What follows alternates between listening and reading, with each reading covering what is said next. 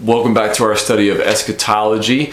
This is eschatology session number 11, where we will be talking about one of the major views of the millennium, a view called historic premillennialism. Now, if you haven't either watched or listened to eschatology number 10 where i introduce the doctrine of the millennium talk a little bit about revelation 21 through 6 and also talk about how we uh, deal with a doctrine that so many christians um, disagree about then i would encourage you to check out eschatology session number 10 first uh, before this one um, because that one really does lay the foundation for what we're going to do in this session as well as uh, probably the next couple of sessions or so. So, this time we're talking about uh, the view called historic premillennialism. As we said before, uh, the doctrine of the millennium, whatever view you take, whether historic premillennialism, um, whether uh, dispensational or, or pre tribulational premillennialism, amillennialism, postmillennialism, whichever of those views you take, or if those words are mostly new or totally new to you, uh, the key passage when we're talking about the millennium is always Revelation chapter 20, verses 1 through 6. So let me read that passage for us again, and then we will talk about this view. Revelation 21 through 6 says, Then I saw an angel coming down from heaven, holding in his hand the key to the bottomless pit and a great chain. And he seized the dragon, that ancient serpent, who is the devil and Satan, and bound him for a thousand years, and threw him into the pit, and shut it and sealed it over him, so that he might not deceive the nations any longer, until the thousand years were ended. After that, he must be released for a little while. Then I saw thrones, and seated on them were those to whom the authority to judge was committed. Also, I saw the souls of those who had been beheaded for the testimony of Jesus and for the word of God, and those who had not worshipped the beast or its image, and had not received its mark on their foreheads or their hands. They came to life and reigned with Christ for a thousand years.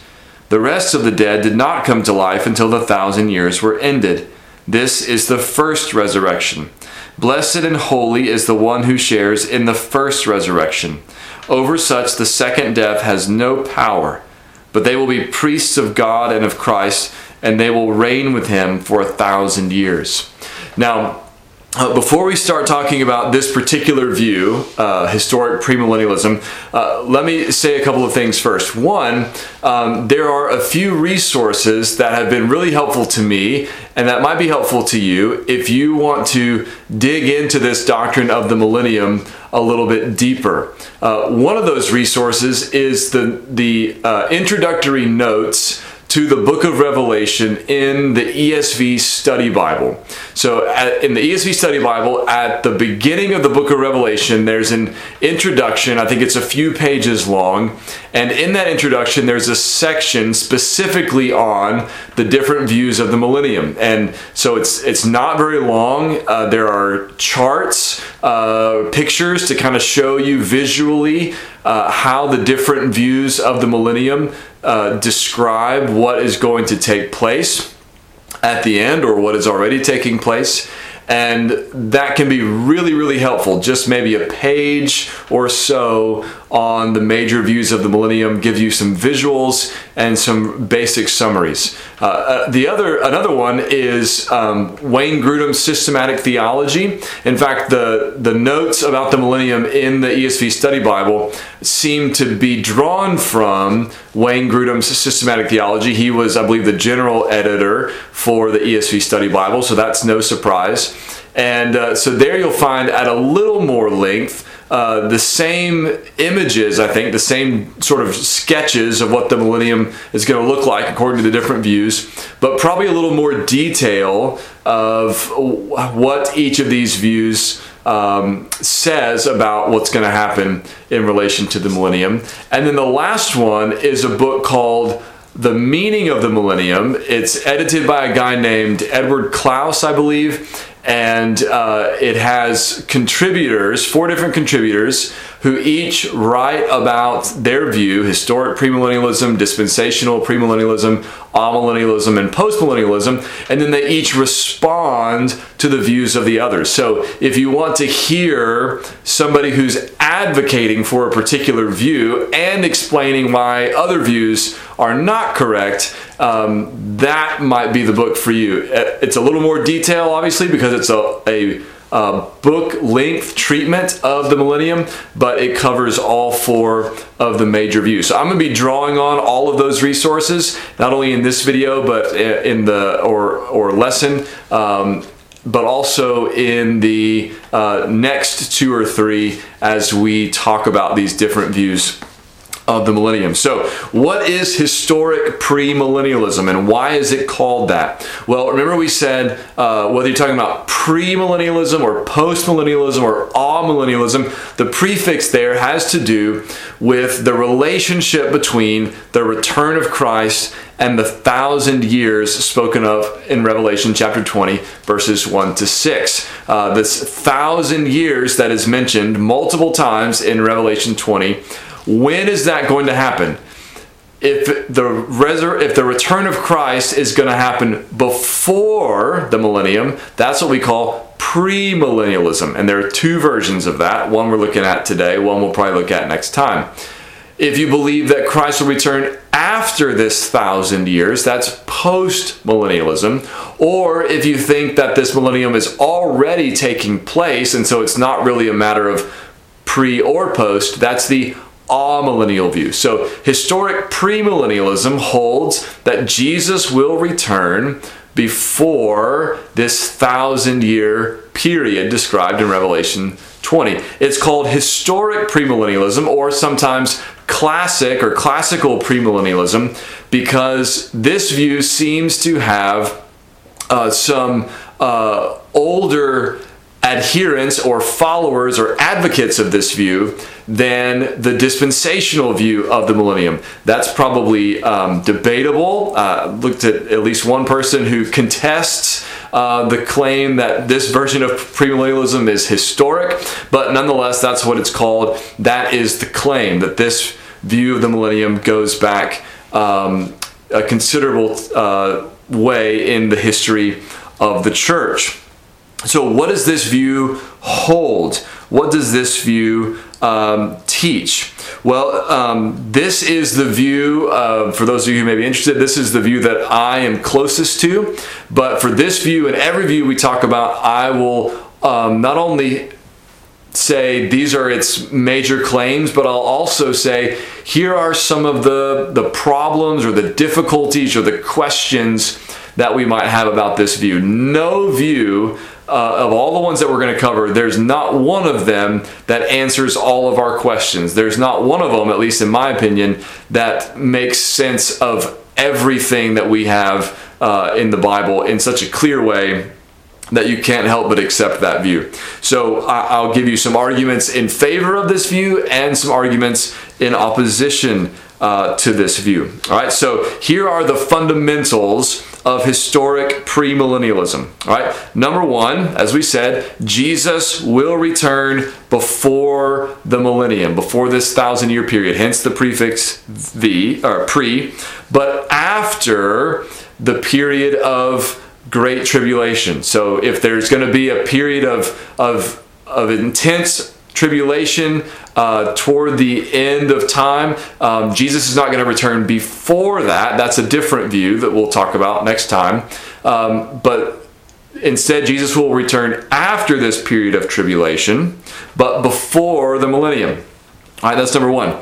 Number two, when Jesus returns, believers who have died will be raised from the dead but unbelievers will not yet be raised from the dead. Remember, we said that the Bible teaches a general resurrection, that both believers and unbelievers will be raised from the dead. But this view teaches that those uh, resurrections will not occur at the same time. And that's why Revelation 20, according to this view, speaks of the first resurrection in verse 5. The first resurrection is the resurrection of believers, those believers who have died before the return of Christ. It is a literal bodily resurrection. Number three, upon his return, Jesus will begin his millennial reign on the earth. Whether that's a literal 1,000 year period or whether 1,000 years there represents just a very long period of time, Jesus will reign upon the earth. Number four, at the end of the millennium, unbelievers who have died will be raised from the dead. So their resurrection will happen after the millennium. And number five, after the resurrection of the of those dead unbelievers, there will be a final judgment, and then the eternal state, the new heavens and the new earth, uh, and the lake of fire, as we talked about previously. Now, this view um, fits with a more chronological reading of Revelation 19, 20, and 21. Revelation 19 appears to describe the return of Christ as a rider on a white horse. Then Revelation 20, the first part, describes this thousand year reign. The last part of chapter 20 describes the final judgment. And then 21 and 22 describe the new heavens and the new earth. So if this view is accurate, um, then or the dispensational premillennial view, both of these would work similarly. Um, then these last chapters of Revelation appear to be chronological to tell us in order. Jesus will come, thousand year reign, final judgment, then final state, new heavens and new earth, or the lake of fire. So that's how this view works, and that's how this view fits with the book of Revelation. Now, there are some arguments against the historic premillennial position that are worth considering. Right? Number one, if this view is true, then that means there will be glorified believers reigning with Christ. So notice verse 4 uh, then I saw thrones, and seated on them were those to whom the authority to judge was committed. Also, I saw the souls of those who had been beheaded for the testimony of Jesus and for the word of God, and those who had not worshipped the beast or its image, and had not received its mark on their foreheads or their hands or their hands. They came to life and reigned with Christ for a thousand years. All right, so these believers have been raised from the dead, and they are reigning with Christ upon the earth. If that's happening according to the premillennial historic premillennial view, then there will be glorified believers reigning with Christ on the earth while there are still unbelievers on the earth who do not have resurrected bodies or glorified bodies. It's not that that's impossible, but that does seem a little strange.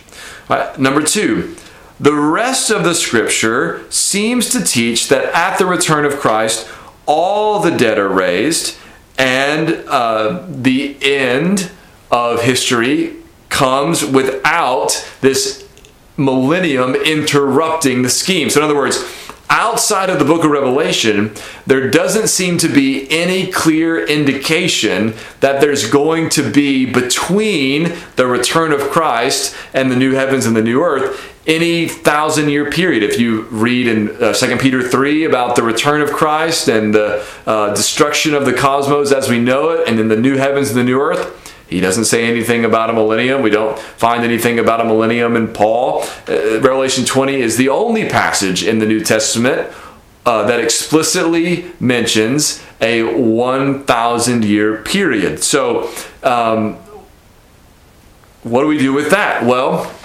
a response to that would be that often in the Bible, books that come later in Scripture fill in gaps that were left by earlier books of Scripture. So, what was said earlier was true, but we get more information, fuller information as we go. And so, you could argue that the book of Revelation is the last book, or at least close to the last book that we receive in the New Testament. Not only does it come last in the Bible, but it was probably one of the last ones to be written.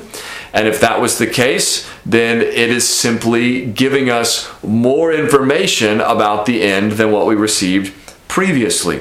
All right. Um, third uh, argument against this view is that the doctrine of a thousand year earthly reign of Christ between the return of Christ and the final state is only taught in one passage of Scripture. Uh, we mentioned this uh, in passing just a moment ago, but it's worth repeating again that if this is the right interpretation of Revelation chapter 20, this is the only place in the Bible where it can be clearly, where it is clearly stated, or appears to be clearly stated, that Jesus is going to reign on the earth for a thousand years after his return. There may be some other passages that you could argue might fit with this period of time, but there doesn't appear to be any other clear statement in the Bible of Jesus returning in order to reign upon the earth for a thousand years before the renewal or the replacement, depending on your interpretation, of the uh, of the cosmos in the new creation, the new heavens and the new earth. So. Um, that's a little difficult too. Only one passage. Now you only need one, but still to only have one, it's hard to build too much on one passage of Scripture. All right, here's the final one. The fourth objection, fourth argument against this view would be that this doctrine is being built on an unclear passage of Scripture. We should let the clear passages about the return of Christ, the resurrection of the just and the unjust, and so forth, uh, all happening at once, interpret this unclear passage. In other words, when we interpret Scripture, one of the general principles of interpreting the Bible is you let the clearer passages shed light on the more obscure passages, the less clear passages. And you could make a case that there are lots of clear passages about believers and unbelievers both being raised from the dead, about the return of Christ being followed by um, the destruction of death immediately, and uh, perhaps even by the new heavens and the new earth. And so, shouldn't we let those passages sort of control our interpretation of this passage since this is rather unclear? And the argument for it being unclear would be based on the fact that it's in the book of Revelation, which is a difficult book to interpret on the fact that it's only one passage, um, and that obviously it's not as clear as some other passages because all kinds of Christians disagree on what this passage means. Uh, one way to respond to that objection would be to say that this passage is not unclear, um, that it's actually quite clear. How, how else do you explain uh, John using the term first resurrection unless there's a division between the resurrection of believers and the resurrection of unbelievers. It's not contradicting the teaching that there's going to be a resurrection of the just and the unjust. It's just adding that there's going to be a, a span of time between those two resurrections and so on. So that's the basics of the historic premillennial view. Um, Jesus is going to come back before the millennium when he returns, he is going to reign upon the earth for a thousand years. As he reigns upon the earth for a thousand years, those who had died before his return uh, or who were alive at his return will be resurrected or glorified and will reign with him on the earth for that thousand year period. And then at the end of that of that thousand years is when the dead will be raised and they will be judged, and then comes the new heavens and the new earth. Now, again, there are um, objections to that view. Some of them uh, are serious, uh, worth considering. But um, all these views of, of the millennium, again, will have these uh, arguments against their interpretation that uh, will make us, you know, sort of scratch our heads and, and wonder and ask questions. And that's a good thing if it pushes us back into Scripture to study and dig and seek to learn and know more. So, next time, Lord willing, we will talk about dispensational premillennialism, which is uh, probably the version that you're uh, more used to uh, or more familiar with if uh, if you're used to um, hearing about the thinking about the rapture and uh, Jesus coming before the period of tribulation and whatnot. We'll get to that view next time. Dispensational premillennialism. Uh, in that, uh, and in the meantime, though, as we've said over and over throughout this study, uh, what we want more than anything is for Jesus to come. Maranatha, Amen. Come, Lord Jesus, and uh, we'll look at the Word together again next time.